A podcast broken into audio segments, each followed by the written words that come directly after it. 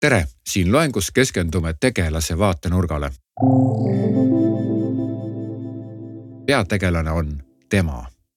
me vaatame teda kõrvalt, ilma sekkumata. kirjeldame tema olekut, tundeid, rõõme ja kurbusi. oleme justkui nähtamatu kaamera kellegi selja taga ning näeme kõike, mida ta teeb. toon näite oma peategelasest Kustist, kellele meeldib väga rattaga sõita Kusti on kahekümne viie aastane kutt ja töötab Tallinnas ühes üsna edukas ettevõttes. talle meeldib rattaga sõita ja sageli läheb ta nädalavahetusel koos sõpradega väikesele rattamatkale. rattad on tavalised, mitte ka kõige odavamad, aga mitte ka maanteerattad. sellised harilikud. Kusti on proovinud isegi rattaga tööl käia, aga see ei sobi talle, sest kontoris peab kandma viisakat riietust ja pealekauba puudub seal pesemisvõimalus kui ta hommikul ratta selga istub ja tööle jõuab, on nägu punane ja selg higine. ta ei saagi aru, miks nägu punaseks läheb, kui sõpradel sellist efekti ei esine. igatahes välistab selline nüanss tema rattaga töölesõidu. kui saaks minna rattaga, aga kuidagi nii, et üleni higiseks ei läheks, on ta sageli mõtelnud. kahjuks sellist võimalust tema ratas ei paku.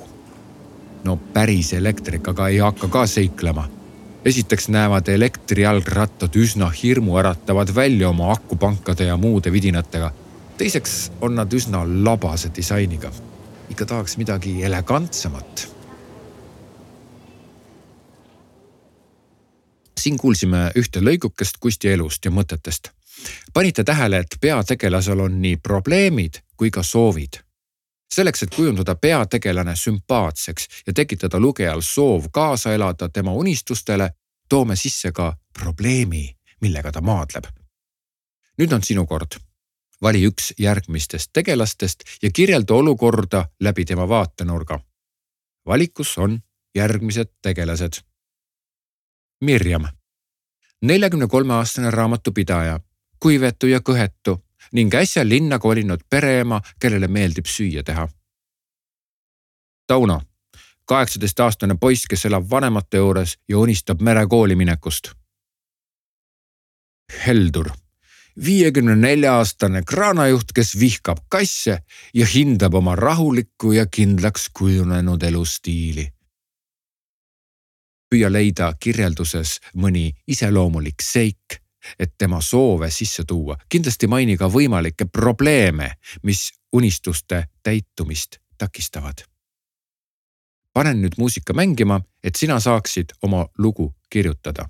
igaks juhuks veel kordan üle neli tegelast. Mirjam oli neljakümne kolme aastane raamatupidaja, Tauno oli kaheksateist aastane poiss ja Heldur oli viiekümne nelja aastane kraanajuht. jällegi ära keskendu vormile, vaid sisule hoia kindlasti tegelase vaatenurka ja muusika mängib ainult viis minutit, seega sa pead keskenduma sellele, milline ta võiks olla, mis on tema soovid, unistused, probleemid ja kirjelda lühidalt, lihtsalt kirjuta siia väikene katkekene. muusika läheb käima nüüd